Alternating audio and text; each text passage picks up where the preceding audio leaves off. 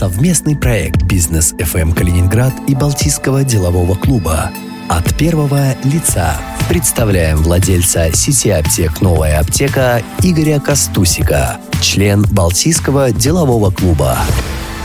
В проекте от первого лица Игорь Костусик, владелец сети аптек «Новая аптека». Меня зовут Лидия Лебедева. Игорь, здравствуйте. Здравствуйте. А, начать хотелось бы с этого 2020 года. В этом году пандемия не пощадила очень многие компании. И несмотря на то, что аптечный бизнес, как многим, наверное, кажется, в нашем понимании не пострадал, а нам интересно, как вы переживаете пандемию. Конечно, он не так пострадал, как другие, но все-таки был ажиотаж, товар э, быстренько распродавался, антибиотики в марте противовирусные. Ну, э, мы, естественно, пытались э, его восполнить, покупали много, набирали товар. Не только, я думаю, наша аптечная сеть, но и все аптеки. И в итоге, после того, как ввели карантин, 28 марта продажи рухнули процентов на 40-50. И мы все Опять же, буду говорить про себя. Мы все остались с большим количеством товара, который не продавался. Пришлось срочно брать кредиты, закладывать помещения в банках. Каким-то образом мы справились, это были большие деньги для нас. И э, где-то к августу месяца мы пришли в чувство и стали торговать э, нормально. Ну, то есть мы можем сказать с уверенностью, что аптеки тоже пострадали от пандемии, правильно? Нет, с уверенностью такой мы не скажем. Аптеки страдали, но не тоже, не так, как другие. Большой спрос на лекарства. Правда он был в это время? Да, он был ажиотажный. ажиотажный. Сметали все, от масок до санитанайзеров, разного рода лекарства выкупали люди. В том числе боясь, что просто не будет. В том, не только противовирусные и антибиотики, но и другие лекарства, которые они могли предполагать, люди могли предполагать, что не будут или сильно повыситься, например, из-за того, что курс доллара изменился, рубль ослаб. Ну, то есть люди покупали не потому, что они болели, а потому что они хотели, чтобы эти лекарства были у них дома, я так понимаю? Я думаю, что да. Да, мы не, не можем точ, точно изучить аудиторию, почему она покупала, но покупали все виды лекарств. Все, что мы можем сказать точно, это летом э, необычно мало продавалось лекарств против кишечных болезней. То есть люди, соблюдая все правила гигиены, перестали болеть кишечными болезнями. И эти лекарства продавались мало. Аптеки точно от этого не пострадали. Большая Если... польза от того, что мыли руки. Э, да, польза большая. Люди были осторожны, внимательны, правильно питались, наверное, и после туалета мыли руки. Первое время, кстати, в Калининграде была большая нехватка масок. И как сейчас ситуация с этим? И наблюдается ли снижение цены? Потому что цены были просто космические. Любой ажиотаж, э, здоровый или нездоровый, приводит к повышению цен или к исчезновению товара. Был момент, когда вышло какое-то на одну неделю постановление Минпромторга, что только одна организация будет возить маски, и маски исчезли на эту неделю полностью у оптовиков, в аптеках, и все. Но, слава богу, нашлись умные головы и сказали, приняли постановление наоборот, что теперь маски могут изготавливать все. И в аптеках могут продаваться не только медицинские маски, но и гигиенические и любые другие, кто бы их ни шил. Если только есть сертификат э, безопасности на материал. Поэтому быстро насытился рынок масками. Да, доходили цены до 50 рублей. Могу сказать, что до пандемии маска стоила в рознице 3 рубля. Доходила до 50, но мы по 50, по-моему, не успели их продать в розницу. В итоге продавали 37, 25, э, ниже, ниже, ниже. Сейчас, слава богу, кстати говоря, местное правительство приняло меры и помогло одному предприятию, которое я не буду рекламировать и называть, э, быстро наладить производство масок, получить все необходимые сертификаты. И сейчас они, это предприятие полностью закрывает все нужды Калининграда. Мы покупаем маски у них дешево, скажем угу. так. Ну, сейчас есть... маски, в рознице у нас по 9 или по 12 рублей. То есть дефицита сейчас не наблюдается? Нет, точно нет. Как только появляется большой спрос, э, предприниматели вкладывают деньги – Э, закупают товар, начинают производить, этот товар становится много, э, избыток, и в итоге цены падают. Это нормальная рыночная ситуация. Пандемия затронула практически все отрасли бизнеса. Вот сейчас бытует мнение, и мы очень часто это слышим, что мир после пандемии не будет прежним. А вы согласны с таким утверждением? Вот эти слова, что мир уже никогда не будет таким же, каким он был, это общее место просто стало для всех. Может быть, антураж мира и будет каким-то другим, но ничего, мне кажется, не изменится особо. Мы сами не изменимся, это самое главное. То есть человек формировался долгое время, да, где-то 5 миллионов лет назад ушли от обезьян, 200 тысяч лет начали назад начали соревноваться с другими хомо, в итоге Homo sapiens победил, 10 тысяч лет мы ведем оседлую жизнь, и э, у нас у всех людей есть некие качества, некие гены, хромосомы, которые не меняются так быстро за один или два года пандемии. Поэтому мы будем такими же. Если почитать Мишеля Монтэня, его книгу «Опыты», да, что было 500 лет назад, ну, вообще ничего не поменялось. Ну, совсем. Нас раздирают те же страсти, что и раздирали людей 500 лет назад, тысячу, 10 тысяч лет назад. И, наверное, молодых хомо, хомо sapiens в том числе 200 тысяч лет назад. Но я знаю, что пандемия в этом году это не единственное, что, скажем так, встряхнуло аптечный бизнес. В частности, с 1 июля этого года была введена обязательная маркировка лекарственных препаратов. С какими проблемами столкнулись аптечные сети, и вот вы в частности? Я вздохнул сразу, потому что это то, что мешает нам жить. Я заметила, так, как, да, когда начинаешь с людьми говорить про маркировку, многие вздыхают. Ну, потому что Никто не верит в благие намерения маркировки. Верят в то, что люди задумались, чтобы получать регулярный доход, и дальше придумывали, на что бы эту марку повесить, чтобы этот доход был как можно более регулярным и большим. Вот 6 миллиардов упаковок лекарств, которые продаются в Российской Федерации, будут все промаркированы со временем, и вот 50 копеек с марки будет уходить в доход предприятия которое это создало. Но дело не в этом. Пусть бы они это сделали, и там есть какие-то плюсы, все-таки говорят, что тогда не исчезают лекарства из больниц, не попадают у нерадивых руководителей больниц в аптеке, чтобы не продавали за наличные. Там якобы не будет э, больше фальсификатов. Почему якобы? Потому что их и нет. Поверьте, за много лет, за 20 лет аптечного бизнеса, в котором я работаю, я не помню ни одного фальсифицированного лекарственного средства, чтобы попадалось печатает Росздрав, постоянно печатает список фальсифицированных и забракованных. Там нет фальсифицированных. Там есть только забракованные, которые мы смотрим, выявляем, возвращаем. А в чем там забраковка? Не потому, что человек выпьет и откинет копыта, простите. Он, э, потому что там э, неправильная формулировка в аннотации или скол на таблетках, или неправильная упаковка. Такие лекарства отзываются. Но фальсифицированных нет, это выдумки. А вот. если все-таки вернуться к маркировке, вот с чем столкнулись конкретно вы? Прежде всего, это огромные затраты на подготовку. Все-таки огромные? Огромные затраты. Ну, так как мы, э, у нас еще и опт, да, и мы снабжаем э, себя и франчайзи, то где-то около миллиона рублей ушло на подготовку к маркировке. В основном это заработали программисты. И те, кто продают э, приложения к 1С для того, чтобы кассовые аппараты нормально работали. Это раз. Ну, допустим, мы это пережили один раз, вложили. Самое неприятное, что рынок по производительности труда отброшен на 15 лет назад.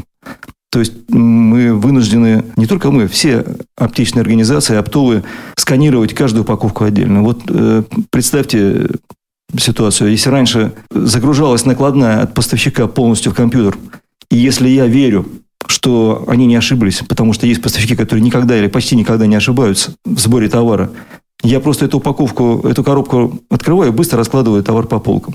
Теперь я эту коробку открываю и должен сканировать каждую единицу товара. Или даже там, если, например, будет тысячу цитрамонов в этой коробке, то не работает нормальная система, когда ты сканируешь, сканируешь только упаковку. Ты должен просканировать, чтобы поставить на полку тысячу раз этот товар. Это раз. Во-вторых, э, эта компания «Честный знак» до пяти часов подтверждает, что ты получил этот товар. Очень То есть ты, ты сканировал, 5 часов проходит, и только тогда появляется этот товар у тебя в компьютере, и ты можешь его продавать. То Но... есть сразу продать нельзя, нет, получается? Нет, нет. Может быть, это не так плохо, когда продаешь шубы или обувь, но когда тебе поступил товар, и ты должен отпустить больному человеку, которому нужно срочно, а я не представляю, что в больницах творится, да? Потому что они тоже не могут его отпустить больному, пока не сканируют, и честный знак не подтвердит, что этот товар есть. Таким образом, у нас большие трудозатраты, большие товарные остатки. Очень неприятно, я думаю, когда сейчас очень мало маркированного товара, и мы пока уже мучаемся, но когда он будет весь маркированный, то э, рынок будет в неприятном положении, я думаю. Ну, может быть, честный знак справится с этим, я не знаю. Пока они отвечают на ошибку 5 дней. То есть, вот если товар не продается, они 5 дней ищут ошибку и отвечают, в чем проблема у каждого юрлица или индивидуального предпринимателя или, или компании, которая занимается фармбизнесом, есть свой личный кабинет, в личном кабинете там черти что. То есть ты продал упаковку, и ты не видишь, то ли ты продал ее, то ли ты не продал. И я думаю, что фармацевты будут в какой-то момент перед выбором либо помочь человеку, которому плохо, и нарушить закон, э, либо сказать, мы не можем вам продать. И не продавать. И я всегда это сравниваю и говорил, выступал. Ну, вы понимаете, когда вы делаете марку на сигаретах или на акцизной марке на водке, то кроме водки можно продать другую водку или продать коньяк, если она не сканируется, или что-то еще. Но если человеку нужен вот именно такое лекарство, а его нет, то это совсем другая история. К сожалению, мы будем с этим жить. Э, естественно, мы выполняем закон, мы стараемся э, изо всех сил наладить работу. Но с производительностью труда придется расстаться с высокой. А сейчас маркировки подлежат какие-то определенные лекарственные средства или жизненно важные тоже маркируются? Нет, все лекарственные средства подлежат маркировке, просто мы еще допродаем старые запасы. То есть Власти, Мы еще не дошли до этого периода. Власти да? разрешили продавать, слава богу, те запасы, которые были сделаны. Э, сроки хранения лекарств 2, 3, 4 года. И некоторые запасы есть, и мы продаем старые запасы, в том числе, но уже и новые маркировки. Кроме того, я думаю, что, опять же, контролирующие власти или остальные прекрасно понимают, что происходит с, с рынком. И думаю, надеюсь, даже не думаю, а надеюсь, что никого штрафовать за продажу без маркировки пока не будут. Вот пока не наладится эта система, пока, ну, год, может быть, два, если вы продали жаждущему человеку лекарство, которое ему нужно было жизненно необходимо вот прямо сейчас, то я не знаю, как суды будут на это смотреть, штрафовать фармацевта или организацию за то, что продал без маркировки. Скажите, а когда срок э, маркировки станет обязательным, в том числе и для товарных остатков, которые сейчас есть в аптеках? Да никогда. Они просто заменятся на маркированные. А, просто заменятся. Просто заменятся постепенно, да. Слушайте, ну это прям вот вы рассказываете, это прям какие-то ужасные вещи. То есть вот человеку оперативно помочь, если есть лекарство, а оно при этом еще не подтверждено в честном знаке, фармацевт не сможет. Не сможет. Мы даже со склада не можем отправить в аптеку. То есть мы просто получили на склад, приняли и ждем, пока честный знак подтвердил. Потом отправили в аптеку, и аптека ждет, пока честный знак подтвердил. И все это нужно по 10 раз сканировать, и каждую упаковку. Пока не придумали, например, так, чтобы была сборная упаковка от поставщика, и там было все, что угодно, разные лекарства. И один специальный QR-код, когда ты принимаешь товар, один раз его просканировал. Если ты веришь поставщику, то ты просто его э, передаешь что данные в честный знак, что ты принял именно вот эту сборную упаковку. Может быть, они до этого дойдут. Я думаю, что все будет. Но, как всегда, в России не все быстро делается. Я знаю, что в России подорожали лекарственные препараты. Многие это связывают с пандемией, многие связывают с маркировкой. Каковы причины подорожания? Так как у нас слушатели бизнес FM эм это образованные, умные и понимающие в бизнесе люди, я думаю, они мне поверят. Не подорожали лекарства. Не подорожали. Я, я перед передачей взял и проверил стоимость 80% лекарств по выручке, по стоимости и по количеству, которые продаются. Вот собрал их, мы посмотрели за год август к августу в оптовом звене то, что мы покупаем, они подорожали на 6%, а в рознице на 2,5%. То есть розничная часть за счет снижения маржи сдерживала подорожание лекарств. То есть лекарства реально подорожали не больше, чем на инфляцию. А даже, если судя по Росстату, немножко меньше. Вы же видите, какая конкуренция в аптечном бизнесе. Все продают одно и то же. Очень много аптек. У людей есть выбор, и они всегда могут прийти и купить. Но проблема в том, что человек не готовится болеть. Он планирует свою жизнь, он планирует коммунальные расходы, потом купить себе ботинки, э, носки, сходить в ресторан, купить спиртное, купить э, стройматериалы и спокойно тратит деньги. Я почему назвал вот эти позиции? Потому что их доля в розничной продаже приблизительно равна по отдельности доли продаж лекарственных средств. Ну, то есть где-то 2-3% доли продаж лекарственных средств розничной торговле Российской Федерации. Стройматериалы тоже где-то приблизительно такие же. Чулочно-носочные изделия, парфюмерно-косметические вместе взятые тоже. Обувь тоже. Никто же не жалуется на подражание обуви, э, косметики, чулков, носков или стройматериалов. Я не слышал криков журналистов или окрика чиновников по этому поводу. Но люди готовятся для того, чтобы это купить. А потом, когда они вдруг неожиданно болеют, они приходят в аптеку и ужасаются от высоких цен. Да просто они ужасаются от того, что им нужно потратить больше денег, чем они рассчитывали в этом месяце. Ну вот и все. А Росстат вам подтвердит, я уверен, мои слова, что лекарства не подорожали так сильно. Во время ажиотажа что-то подорожало. Ну, там, санитанайзеры, да, там, 70 до 200 рублей, допустим, в рознице подорожали. Маски, я вам сказал, с 3 рублей до 50. Ну, это очень краткосрочно. Как ну, в общем, это временный хайп был Как такой. гречка. А в среднем, вот повторяю, 80% лекарств я проверил, ну, те, которые вот действительно дают выручку и в количестве, и в деньгах, это 2,5% в рознице. Скажите, вот вы так увлеченно рассказываете про свой бизнес. А когда вы поняли, что вы, да, когда вы поняли, что вы хотите заниматься именно фармацевтикой, именно аптеками?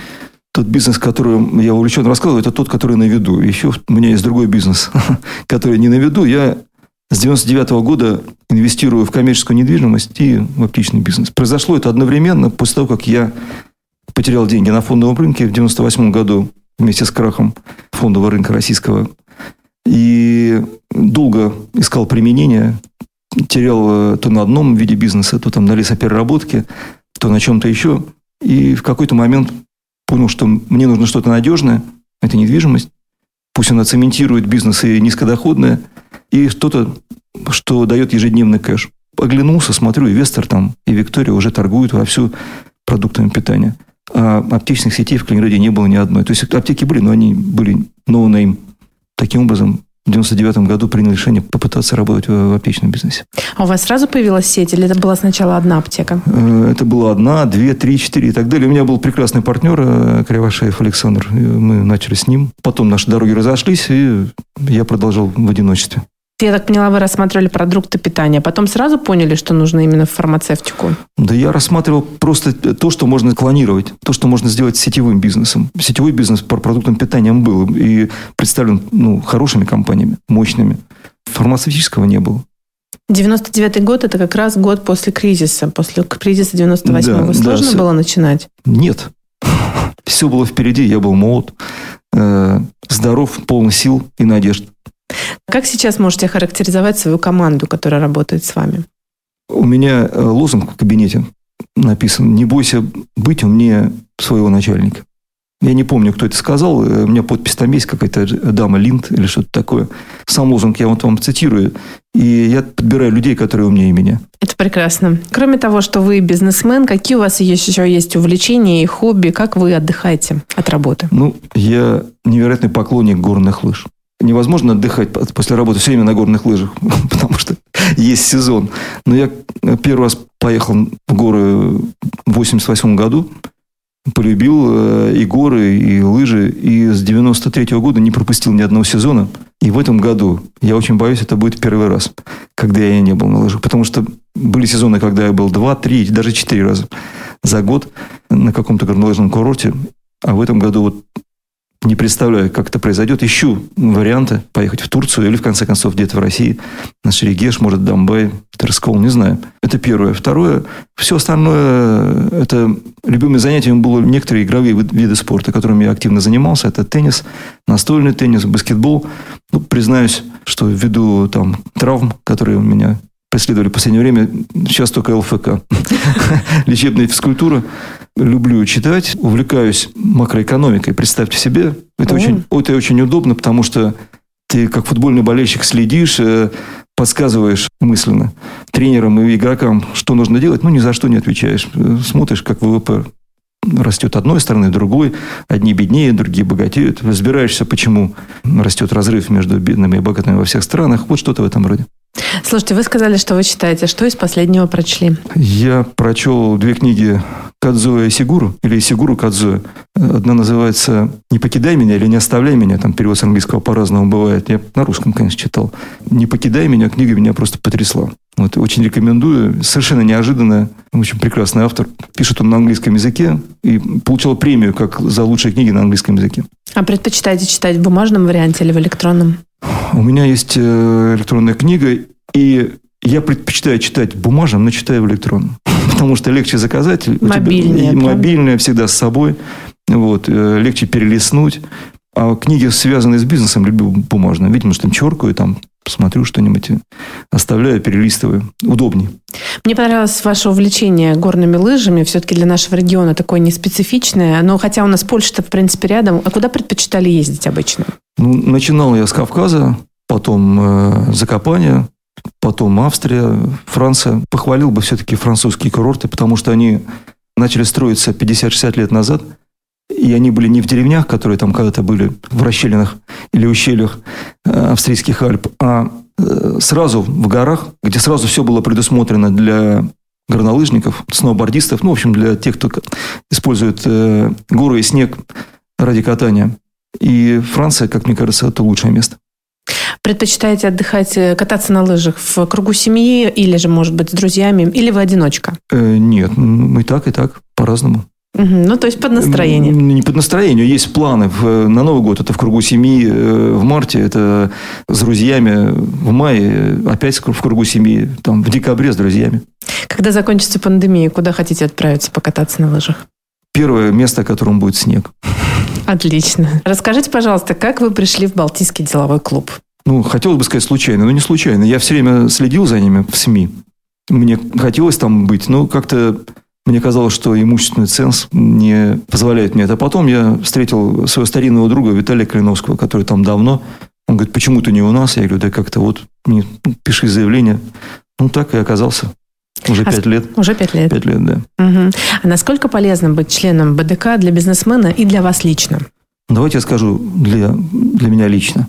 Хорошо. Да? Понимаете, если вернуться чуть назад, я вот хорошо учился в школе, может быть, был среди лучших своей школы а потом поступил в хороший вуз, приехал и вдруг оказываюсь там совершенно среднячком, потому что все такие. Потом э, вот я занимаюсь бизнесом, и постепенно я в семье главный, на работе главный, все вынуждены меня слушать, и ты теряешь некоторые ориентиры.